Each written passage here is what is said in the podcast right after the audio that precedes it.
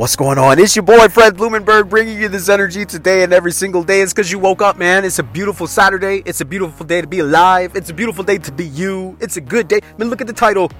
I want you to look at the title. I want you to really look at the title. Closed minds equal constant failure and hardships. Closed minds equal constant failures and hardships. Why am I harping on that? I look, I used to be very closed-minded. I used to be so before I started my entrepreneur journey in 2015.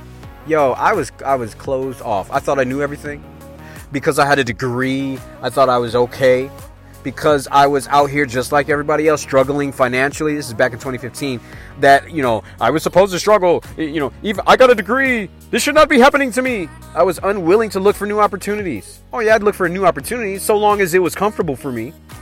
And I didn't realize I was closing myself off to so many good things, man. Because I thought I knew it all. Or because I achieved a certain spot in my life that I was good. I didn't need to listen to anybody else. I had it all wrong. I was closed minded. I was unwilling to learn anything new, and I capped. I capped off at a ceiling. I, I, there was nowhere for me to grow. Closed minds can't grow. How can you grow when you don't? You only know what you know. Meaning, there's a lot of shit out there that you don't know. Let me help you with this.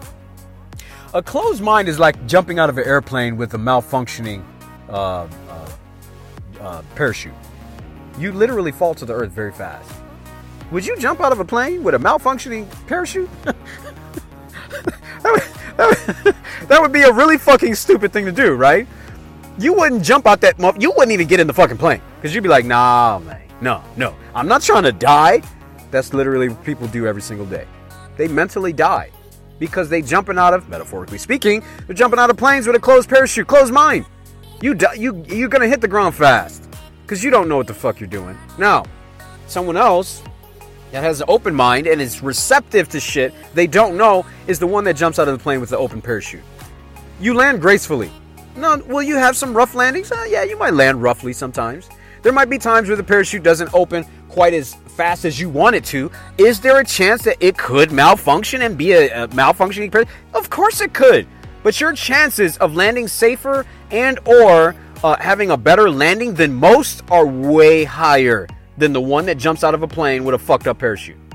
So I want you to start thinking with an open mind because you're more receptive, man. You're a vessel that's receptive.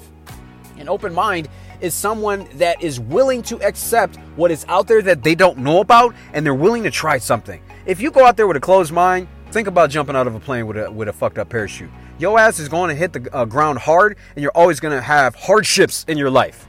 Hardships. Is that how you want to live life? You only know so much. Learn some more shit.